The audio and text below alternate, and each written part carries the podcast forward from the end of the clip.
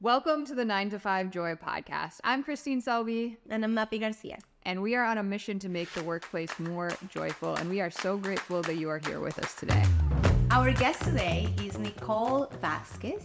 She is uh, the Chief Operating Officer of Refresh Miami, which is the oldest and largest technology community in Miami with over 16,000 members.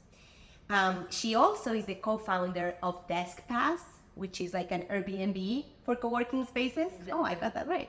Uh, and it's a hybrid of work technology company that connects remote workers to a global community of on-demand workspaces. We are so excited and grateful you're joining us today, Nicole. Um, we met a few months ago, and since the moment we started talking, I knew that you would be a perfect guest for our podcast. So thank you so much for being here with us today. I'm honored. Thank you, Mappy. Thank you, Christine. It's a pleasure to be here. Yay. Okay, so that was a very short intro of what you're doing today, but why don't you tell us a little bit more about your journey, um, where you come from, how you got to Miami, and then if you can just share some highlights of your personal, professional My life. goodness, how much time do we have? No, I'm kidding. That could be a very long story. So, Lindsay, I'll try to give a very quick overview. So, um, as a serial entrepreneur and a operations executive, I have built um, many long-standing and successful communities, uh, scaled companies globally, including digital platforms. And currently, I am writing my book called Momentum by Design, which features interviews with global leaders and change makers and provides a framework that empowers individuals to become change makers and have impact in any setting, whether that's in their organization, organization, their community, or even on a global stage. So that's in a nutshell all the things. Uh, if I could give like a 30 second overview of who I am. Um, but my career has spanned from uh, the corporate world to entrepreneurship. I spent the past 10 years being an entrepreneur, started and sold two companies in Chicago and scaled my last company globally for the past seven years. And then hit a point where I said, my company's doing great. I live here in Miami now for almost four years. I was running my company remote um, for many years, and I just said I really wanted to get involved in the Miami tech ecosystem. I'm originally from Chicago and was very involved in the tech and startup ecosystem there, and I was really craving um, building my, setting my roots here. I live here. My son lives here, but my son was born here. We have a home here. Miami is my home. And so that led me to, it was very serendipitous, that led me to join Refresh Miami. First time being an employee after 10 years of being an entrepreneur. Uh, never thought that would happen, but it's a good sign. It was a sign to me that said if I was called to that opportunity, it really was um, meant to be. So it's been a great opportunity for me to meet incredible people like yourself, you and Christine here in Miami, and really see what's happening in the Miami tech scene, which is booming. Yes, in case you have been hiding under a rock and don't know that, the Miami tech industry is definitely um, growing, and then there is so many people. Well, Miami, I believe, has gotten like so much attention after COVID. People are finally realize we realized it earlier, but uh, people are now realizing more and more.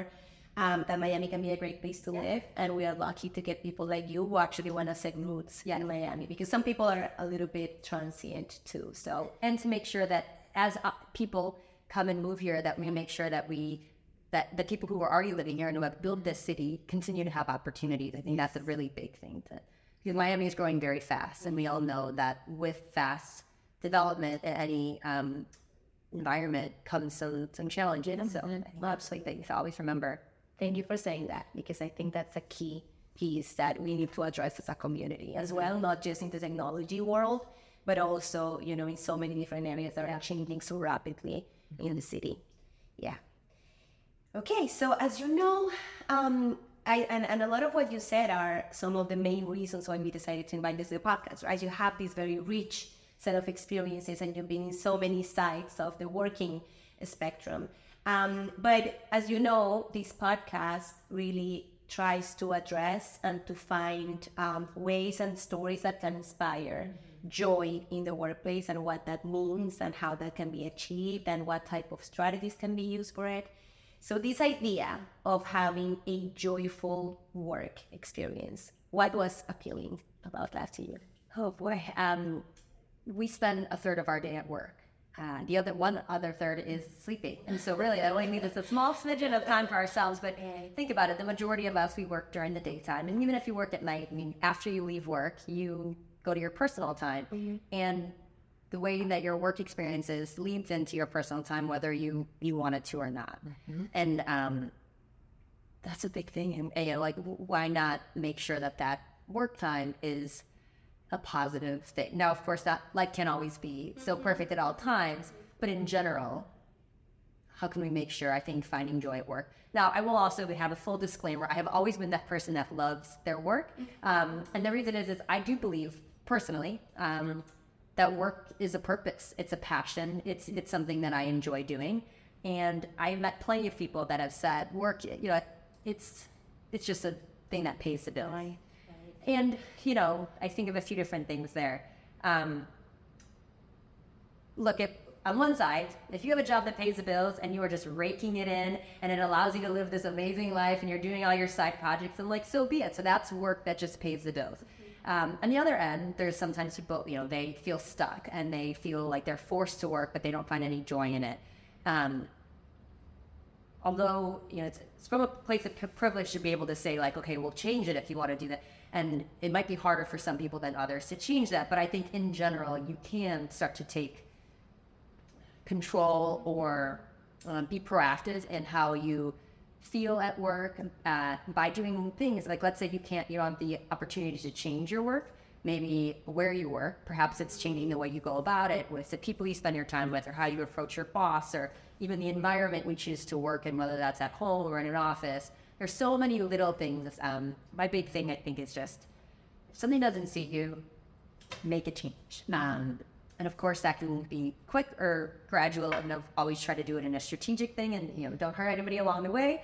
Um, but yeah, I think that's the biggest thing: is joy is it's possible at work. Uh, so yeah, just And I love that, that you're touching on the sort of individual side of it, right? So something that we've explored and talked about is there are these sort of two sides of the like the coin. We say in Spanish the two sides of the coin. I don't know if that's the same in English, but anyways, yes. Um, but there is one side which is you know what is happening in the environment and how our organizations and companies sort of building a culture that supports joy. But then on the other side, there is the individual factor, obviously. So the, based on who you are, uh, how you approach work, and then what type of things you do on a regular basis to support or not that joy, I think um, that, that that definitely determines whether it's a difficult experience or not. So Yeah. yeah. They, so I think you're gonna bring like a really, really amazing perspective. yeah. Yeah. I mean, I do work a lot, so but, but, but when it's joyful, you know, like that. Yeah, yeah. And, and, and I and I think you, you touched on a very important point, which is, you know, there is a lot to be said about what your expectations about work, right? So Yeah. if for starters you just think that it's gonna be this thing that you just have to do and you know, sort of carry with you and then you know just you you know that you do it for this amount of time and maybe you're miserable at it or maybe it's like neutral for you but then you feel like you live your life outside of it so be it right? Uh, however is what you're saying if not then how can you and there are many things that can happen internally with the relationship that you build and how you show up and how you build that environment for yourself as well so I think that that's kind of the dance that we're Yes. that we're having. Right? Like how much is it about the environment and others and the structures around you, and how much is it about you and and, and the you piece of yeah. Well, and that can change over time. You might start at a new uh, position and absolutely love it, and then as years go by, start to feel that you're not challenged anymore, or the environment has changed, and and that's okay, right? Because life is an evolution, and right, it's okay to to to make some change or recognize that it's time for the next thing, or you know. Time for that side hustle. Yeah, how, many, how many side hustles do we have? right right um, so this brings us to our next question actually when you look back on that journey for yourself and you think about the different places that you've been in your career can you point to a couple of places where you were the most joyful and then what were the things that contributed to that I was, yeah. And I mean, at every stage, there's there's and there's these pivotal moments. Um, I would say when I first quit my job to start my first business. Um, actually, let me take a step back. Um, what helped me to realize that I wanted to start a business is at the time I was working in um, my corporate job, and I hit this point where I was like, I feel like I can get things done on my own. I was hitting some roadblocks at work, and was like, a little bit frustrated with um, some things that were happening. And I said, you know, I, I need something else that I want to do. So I started going to a lot of um, entrepreneur meetups. And I recognized that I need I need something at these entrepreneur meetups. Everybody had their fit, their business, their project, and I said, well, I mean, I know I'm not going to stay in my job, uh, and I'm seeking what is that opportunity. And so I said, I just have to do something. So I said, what can I do really well? And I was really, I've always been that person that brings people together. And so I started a dinner party company. This is actually my very first business. I never even incorporated it. You know, City of Chicago, come after me. Not get, I broke even, you know, like literally every event I broke even, but it was just something to empower me and to sh- like it was really a test to make sure I do it, and it was spectacular. I mean, I organized, ended up organizing like ten dinners, and it would bring strangers together. I would coordinate everything in the restaurant, you know, and it would just So amazing. Like, you need to it was hard. So I, I do I do but informally because it takes so much work and effort, but it's so much return on like I mean every I, I still know there's two women that went on vacation together because they met at an and the event. Like there's so many stories like that. Yeah.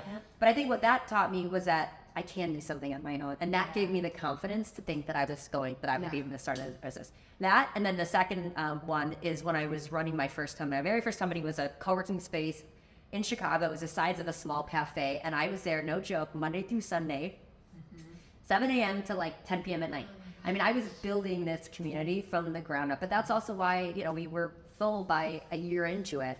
And it was the best time. And the reason I say that is because I was 110% only focused on that. I mean, from the second I woke up, there was no other side projects. And then mm-hmm. go, go, fig- believe it or not, I had zero other side hustles except for that one business.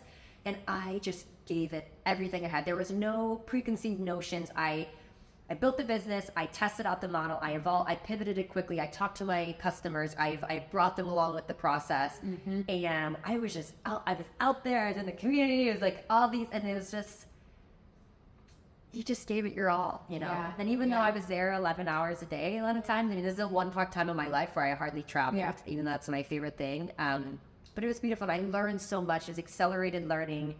Um, I think there's a little bit, you know, we're we're not 20 and we have had businesses for a while, and uh, I think there is an aspect of like a little bit of naivete, but also just this like I can just going for it. Yeah, And it was go awesome. for it. Yeah. that's so cool.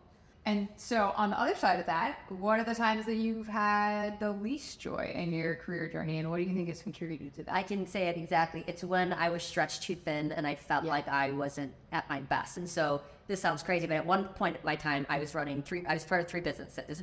I still had my first co-working space. I had, although I had brought in a manager to run that. Um, I had my second space that I opened in partnership with a friend, um, and he was running it, but I was still like an advi- strategic advisor. And then we were scaling our technology company. And even though I was mainly focused on the technology company, the first location, that manager would need would need my assistance. Um, the second space, they were still looking to me to help really grow and be strategic. And then, of course, I had this tech company that was growing very quickly, and I hated that feeling because I was like not 100% in any one of those. And I recognized it, and I didn't like that. And I just very quickly, that's when I uh, said we need to you know i want to sell the first location like it's not worth keeping it even if it has potential. Um, and i just quickly so within like six months we you know i stepped away from my second look like i just we put things in place. I just said i can't like i can't i can't and nobody the, the best thing is that nobody was like you're disappointing us but i knew that i wasn't 100% and i hated that feeling. Yeah, so I think being like humble enough and proactive enough to say, I can't handle this. I don't want to. I don't want anything to suffer, and um, having a strategy to to remove myself from those two businesses. So I have to say, I just loved the way in which your face lit up as you were talking about these joyful experience. I know. I was like, I was- fun. I- it- I was like 27. I was like, let's just do it. Business. And but I think that you're tying it up to something that you said at the beginning as far as purpose, right? Mm-hmm. So and maybe that is where there are some people and, and, and I think that this changes also generationally mm-hmm. that there are people that are really driven to or are very sort of interested or, or, or assume or expect their job to be aligned to their purpose, mm-hmm. right? Um, or that find that joy and that um, sort of drive in, in the purpose, right? So it doesn't matter like how challenging the work can do and how exhausting because like you're working 12 hours a day, you know, seven days a week. It's, it's exhausting, right? But we were just talking Now when you're 27, I was like, no, we did. Without any kids, I was like, no problem. um, but, but we were just talking about this how when you um, and and I was I was sharing with Nicole how we've had other guests that are talking about um, how some of the most joyful experiences have also been very challenging as far as like the, the math of the work, right? Yeah. So I just I just found it like really beautiful and inspiring, and I could totally feel it. These these just like there is a purpose, there is a, a like a vision, there, there is that place that I want to get to, and I know that all of this effort and all of this grind is gonna get me there. Yeah. Um, and it's just so inspiring. Like to me, that's the way it should be for anybody and anything because um, it, like that's what gives you life, right? That's what gives you that momentum.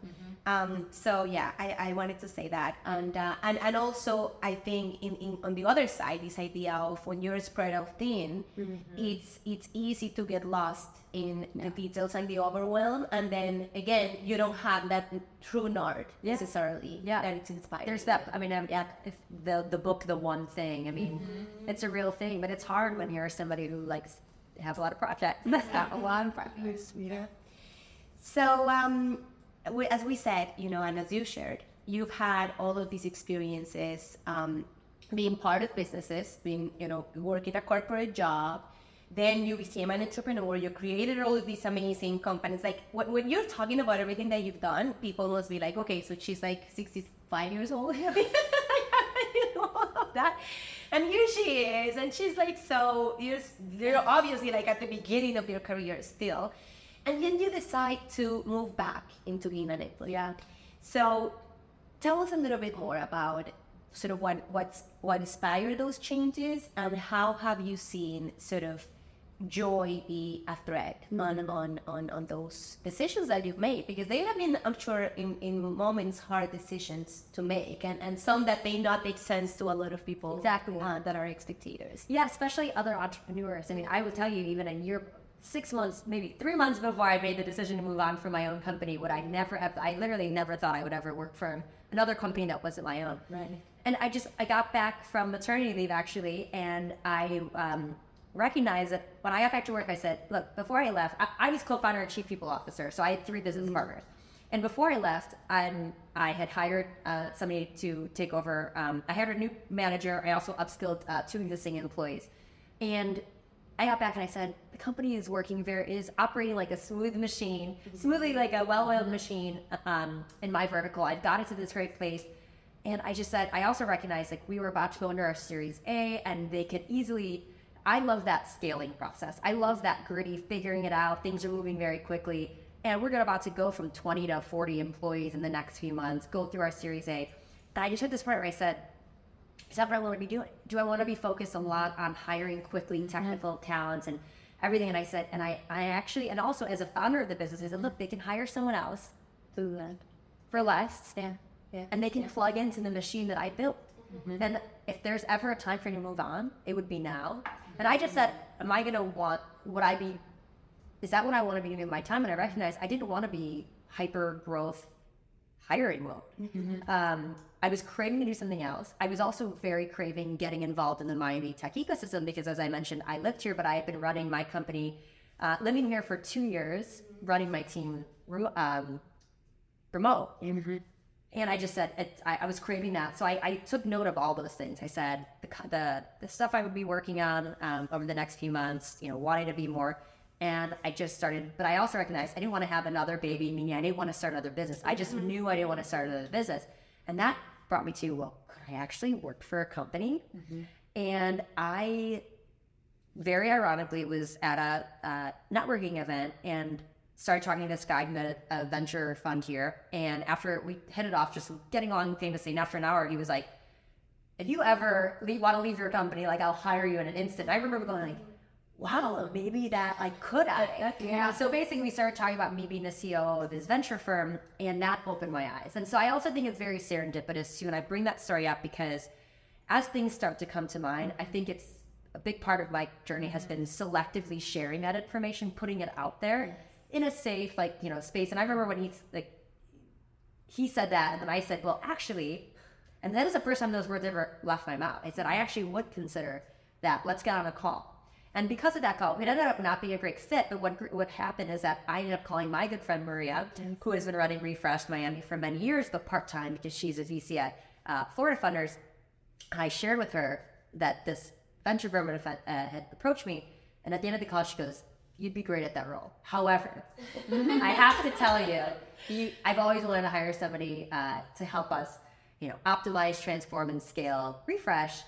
And what I love about that is that Maria and I have had a relationship for many years as friends. She's seen, we actually were part of a mastermind group together. So she's seen me in action and work. And it was because of that that she was willing to do this massive change for the organization. Mm-hmm. Um, and it was just, yeah, it all kind of came together. Mm-hmm. And so all of those things. And so what's interesting is that that CEO of the venture fund, that was like, like an 80% fit. And I remember talking to my husband. Then that night I went home and I started looking at like LinkedIn and I was like, should I go be a consultant for McKinsey? Should I do these things? And I remember like really asking myself, none, they were all like 70%, 80%, none of them. And some of them were like, oh God, I don't want to do that. Mm-hmm. And then of course I had these moments of like, oh my God, I'm an entrepreneur. Would anybody hire me? Are any of these skills transferable? What does it even mean to be a community builder? And I had those moments too is a very mm-hmm. up and down. I mean, looking at jobs after 10 years of never looking at job descriptions, you feel confident one day and then yeah. extremely oh, imposter yeah. syndrome the next day.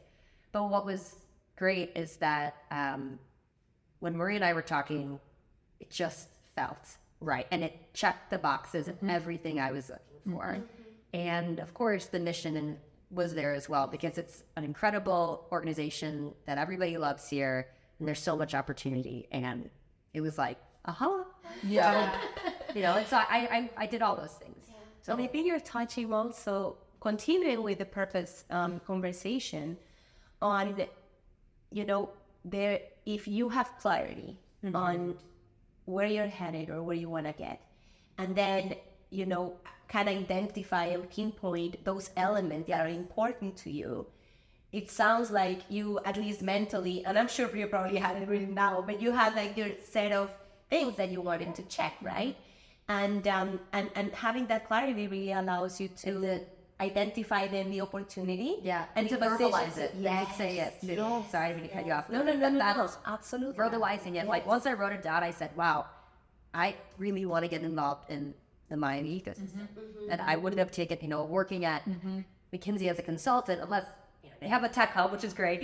But most of those roles would be taking me to other cities. Mm-hmm. Um, and so, yeah, that's, no, no, no, no, no. That that's, that's exactly what I wanted um, to, to, to probably digest a little bit more because – I think that you know a lot of times, and I believe that this has happened to all of us. We may have these like desire or dream job that we want or whatever, but maybe it's very abstract. We haven't really landed it, and what does it mean? Mm-hmm. Or we may have clarity, but then we're like, oh, we'll just settle for the seventy percent, okay, mm-hmm. because we're like sort of not really believing that the one hundred percent could exist or we get impatient mm-hmm. and we're just like, okay, I'm not going to have another. Exactly, yeah. exactly. And I feel that, you know, that that applies to so many things about workplace and work culture and how you show up because when you just assume that things are the way they are just because they have to be that way and there is nothing that can change it, then you're taking your power away. Mm-hmm. And, and I think it's beautiful how you, you know, like sort of acknowledge the fact that it was a roller coaster. Like I can totally, if I was to, you know, I, as you were talking, I was like, oh my gosh, what if I started looking for like a, working for somebody again? It's very, you know, intimidating. Yeah, because you're like, how am I gonna, you know, yeah. show that I can do this? Um, so it's easy to sort of lose sight mm-hmm. of what it is that you actually want. So for something else. Yeah, I am. I have a question about that though. I, I'm curious because I think there's a point in here about courage. Like it takes a lot of courage to leave something that you've built, mm-hmm. especially if you're comfortable and it's going well. Yeah, that's a good point. What would you say about that in terms of what gives you, if there's somebody out there listening who's like, I need the courage to make a change, mm-hmm. what gives you that courage when you're looking at making a change? Oh, I, um, I think just knowing that it's possible uh, but I will I will say this. I have always treated others with respect and um, and given my all in work. And so I knew that me moving on, like I wasn't pulling the rug out from anyone. If anything, I, the fact that I said this is the best time for you to move on because I had already gotten everything to this great place. They could hire somebody else. You know, we're about to go to Series A, so they were going to start being really tight on budget, anyways.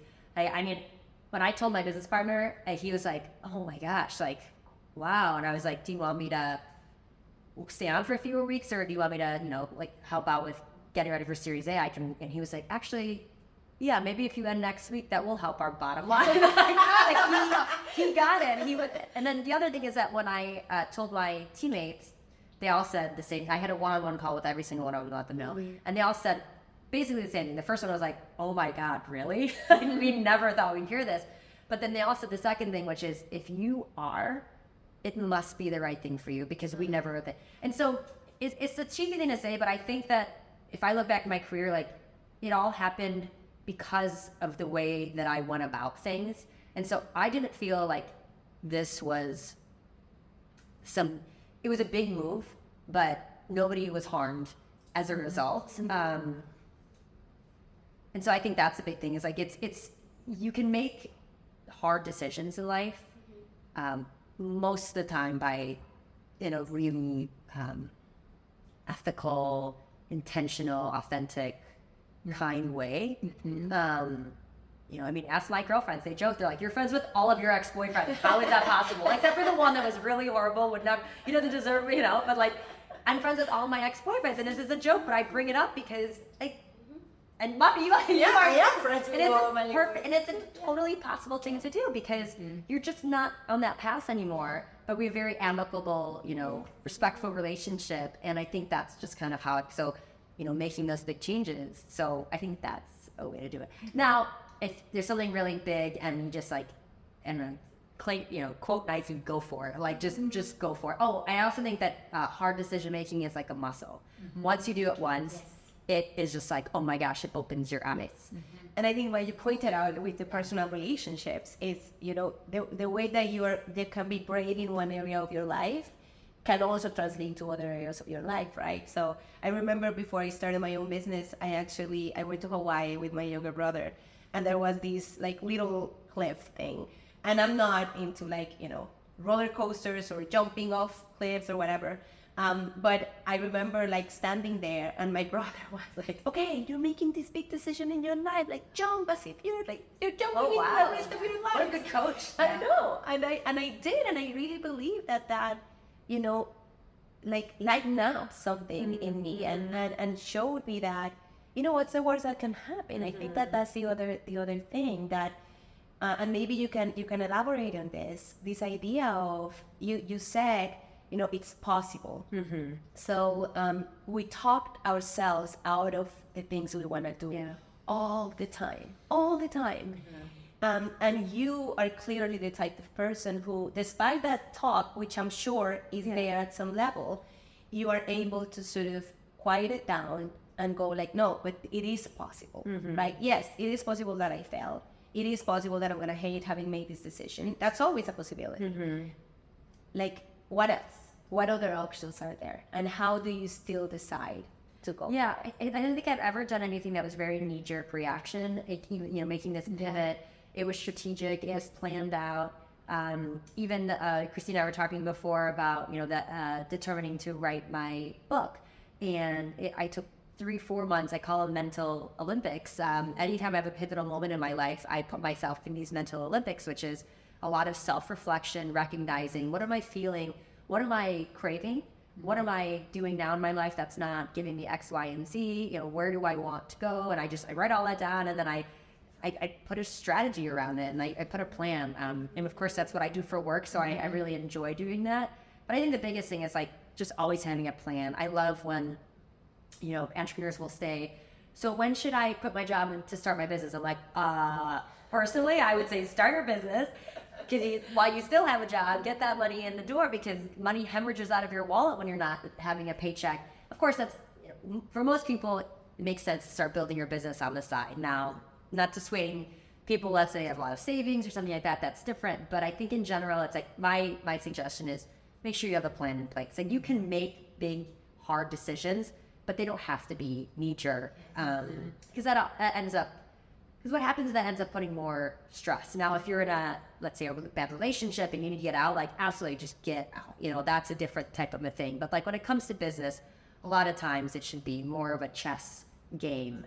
Um, also, because my guess is that you're probably going to still be in that same ecosystem and environment, and burning bridges is never, never a good idea. Right. Yeah. So then maybe you have to build those like you. you- It took you so much to build those relationships. Yeah. Why are you gonna? And and and you also touching something very important, which is you know relationships transform. Like the mm-hmm. fact that you're leaving a job, that you're leaving a relationship, if it's in good terms, if it doesn't mean that whatever happened during that period of time was bad, mm-hmm. or that you know you need to.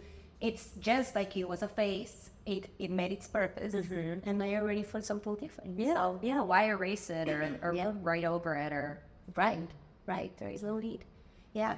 So you touch a little bit um, on your book, and maybe you want to tell us a little bit about that because I think it's very exciting. We're so so happy to um, you know be able be one of the first um, forums in which you're talking about it. So if you want to just share a little bit, because I'm sure everybody's gonna be, we- especially if you're sharing some of those strategic, you know, steps that you talked about. I would definitely be all into it. right? Okay, you're signed up for the book. That's not I'm very far away, from that. But um, yeah, I'm very excited because recently I just it all came to a point where I said this is the next journey. I want to really be focused on this. So I'm writing a book called Momentum by Design, uh, your blueprint blueprint for becoming a strategic player in any ecosystem. And the book features interviews from global leaders and change makers. Um, and it also provides a, a framework that empowers individuals to navigate their ecosystem, um, build momentum, and have an impact uh, in any setting, whether that's in their uh, organization, in their community, or even on a global stage. So, in summary, it takes the uh, strategies used by influential leaders and brings it to the everyday person so that they can be um, change makers and have an impact in, in their work and their purpose and their mission um, and just make waves and, and change the future. I love that. And how do you think that? And I guess we'll we'll sort of bring it back to this idea of building joy, right? So, I I, I hear that you know it's a lot about like the thoughtfulness and the intentionality, which we've also heard that ties a lot to joy too, right? When you have clarity on what the purpose is, you can rally people around that, right? Um, that supports sort of stability and clarity and, and people can buy into it and then that you know like makes them feel better about the work that they're doing. So if you were to reflect a little bit on ways in which leaders or employees and people that you know work different types of jobs or industries how that ties into you know being able to nurture or um, bring about or support joy in the workplace? I think the after writing my four-part framework that is the foundation of the book that explains how people can know their role and their mission, identify their role and their mission, build momentum, bring the right people together to uh, to take action, and then leave a lasting legacy that benefits other people. That's the four parts of the framework. Um, I think what I providing value to other people will always be a benefit to you.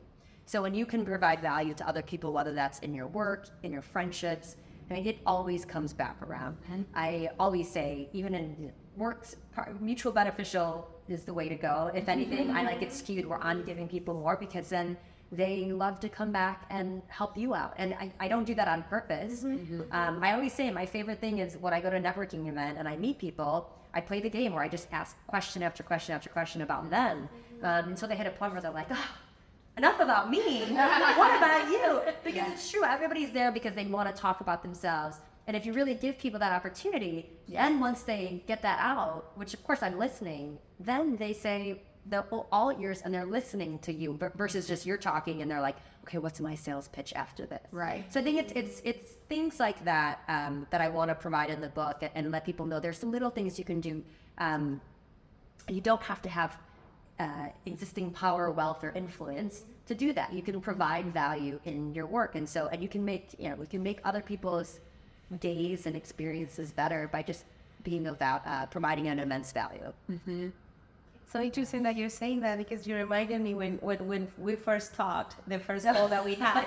this is the, and, and it's something that I've been trying to put in practice.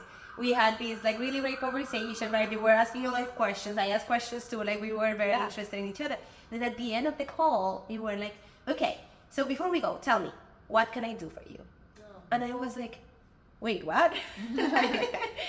um, because even if during the conversation you can get to, oh, you know, like I'm looking for help in this or whatever, it's rare that somebody asks you that like upfront, right? Like tell me like two things that I can do for you. And and, and, and, and you were taking notes and you were okay, I need to do this and I need to do that and then you sent an email like you sort of following up on those things.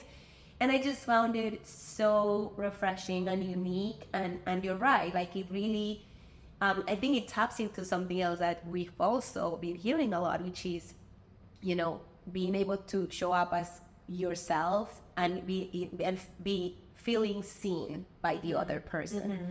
So even if we're not in the same industries, you know, there is not there is always an opportunity to add value yeah. and, and and I feel that you do yeah. that so well. And you're right, it can happen at any level, right? In, yeah, it doesn't have to be professional, yes. even yes. personal, you know, you're talking to somebody in line or something. Mm-hmm. I mean, you're already there, right? I know we're all so busy and I'm I'm guilty of it all the time, right? We're all in a rush and it's like, you know, at the end of it, isn't it just that let's just be good humans and be kind to each other, make other people happy, the world would be a great place. Yeah. totally.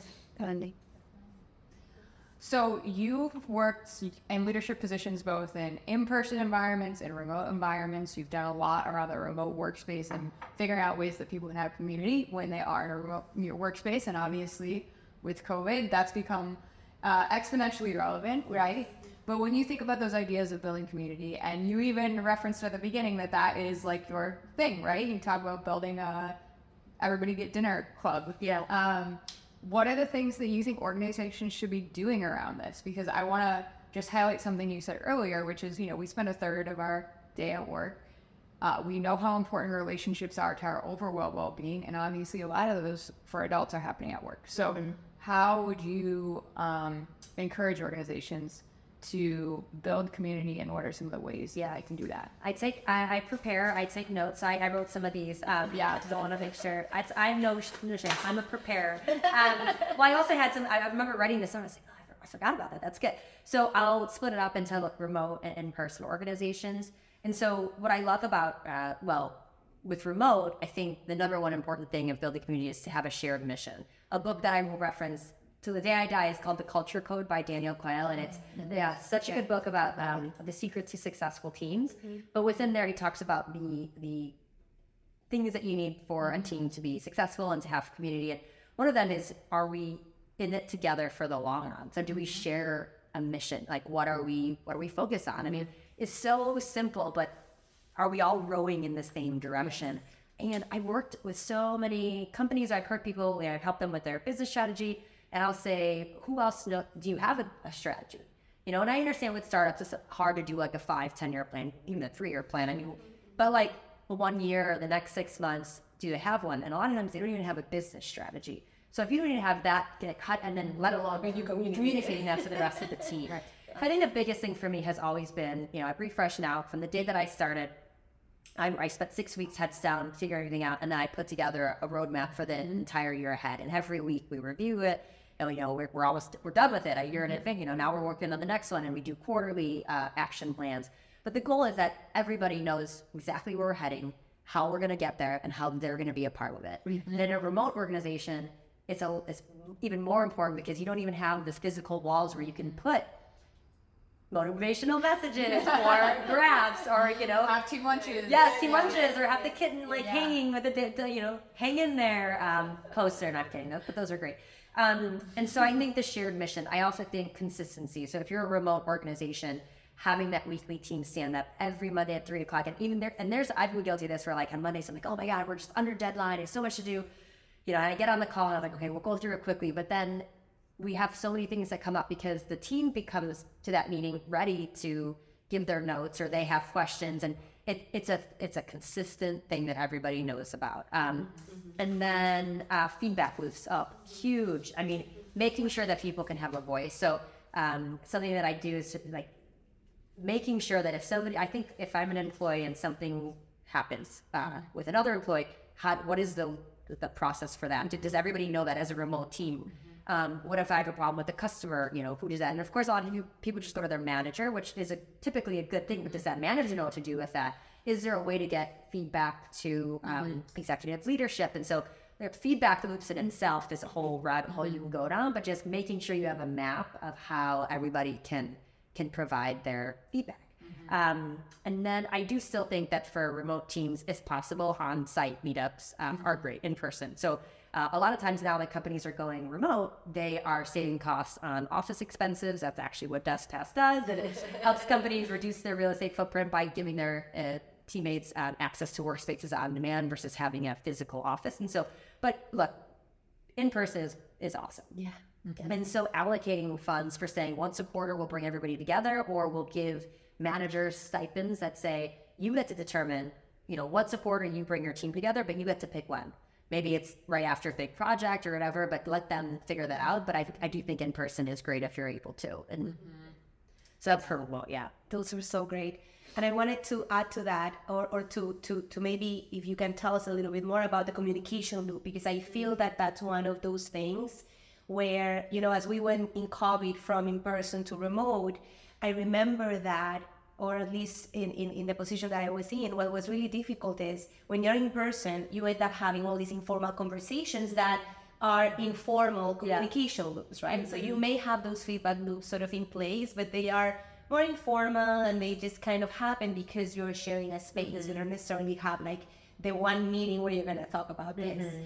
So, what are some ways in which you can feel that people can sort of, um, you know, make it like formalize it without making, while still keeping it authentic mm-hmm. and organic, you know, because I think that that's where the challenge lays. Like, how can you bring that sort of informality while still having that framework and that structure? Yeah, I think I'm, I like thinking of the map of where these things live. And so um, for remote teams, let's say DeskPass is a fully remote team. And what we did is we, from the team um, handbook that I wrote, the, like having it when somebody onboards, they note there's a uh, whole page about how do you provide feedback to and where it goes. And, and so that starts in there. It's in the handbook. So at any point in time, people if they remember, they can go in there. There's also um, in Slack, we did a recognition channel. So if somebody had a great experience, whether it's with another employee um, or with a customer, they can put in the recognition channel. And it didn't have to be even a specific person. It could be like,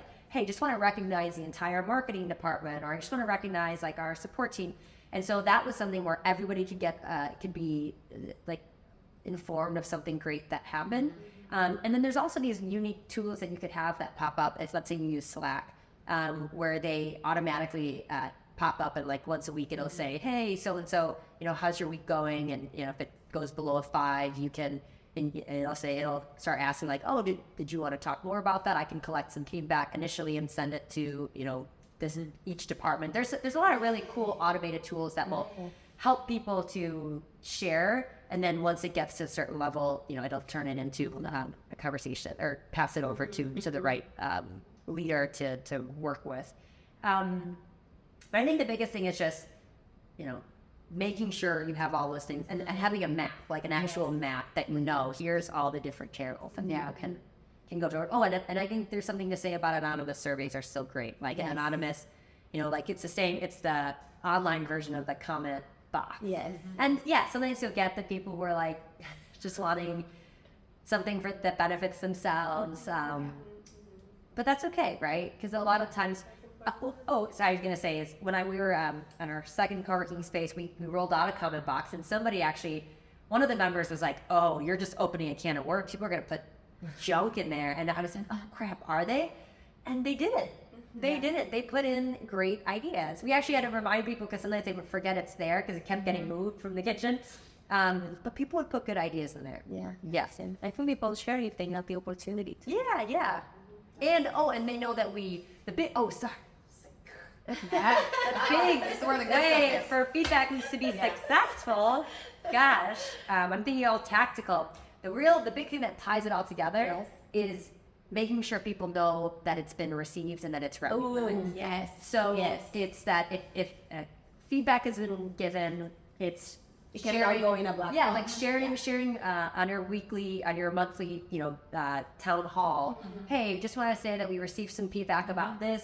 The company is looking into it, and we're doing this. Yes. Um, and if you don't have a timeline or you're not able to do it, don't be afraid to say that. I think the biggest thing is to say, we don't know if we're going to do it, but we are looking into it, and we'll keep you informed. And, it, and if you decide not to do it, it's like we're not doing it at this point in time because of these reasons. But if you have questions, come to us. But that way, it's been mm-hmm. recognized, and that's Such a good point. it's like you know? the underlying Yes, factor. yes. Yeah. and it goes back to the authenticity of it being seen. That if you ask for my feedback, yeah, you better do something. Yeah. with. Otherwise, people are like, did they read it? Yeah. Yeah. I, I, so I want to ask you a question about that. So why do you think having clear processes that people are accountable for is so important to building joy in the workplace? Because clearly there's a connection. Yeah. Why do you think that is? You have to make it easy for people. I mean, I think I like processes because I like order, like because things get done easily and efficient. Um, and we're humans. If there's too much friction, we're not going to do it. Yeah. But I think, but we're also humans, and we want. We don't mind guide rails if they help us get somewhere. Nobody wants to be in like micromanaged. Nobody wants to be in this uber strict environment.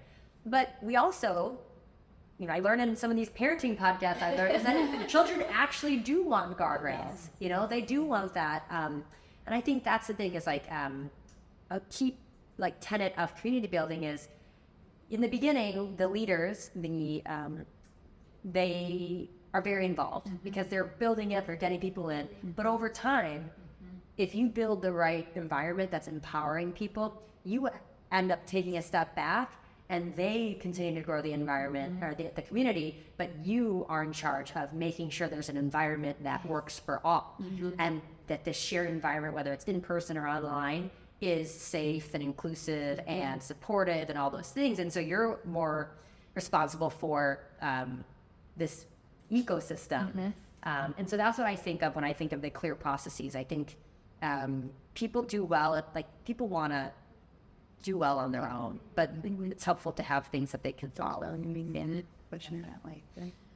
Okay, so we have loved this conversation. It's been really good, and we've covered a lot. Yeah. you have you have so many experiences, and it brings like this really richness to it. And we want to be really actionable. So if you reflect on the conversation or any of your prepared notes, I know. My- which question is yes.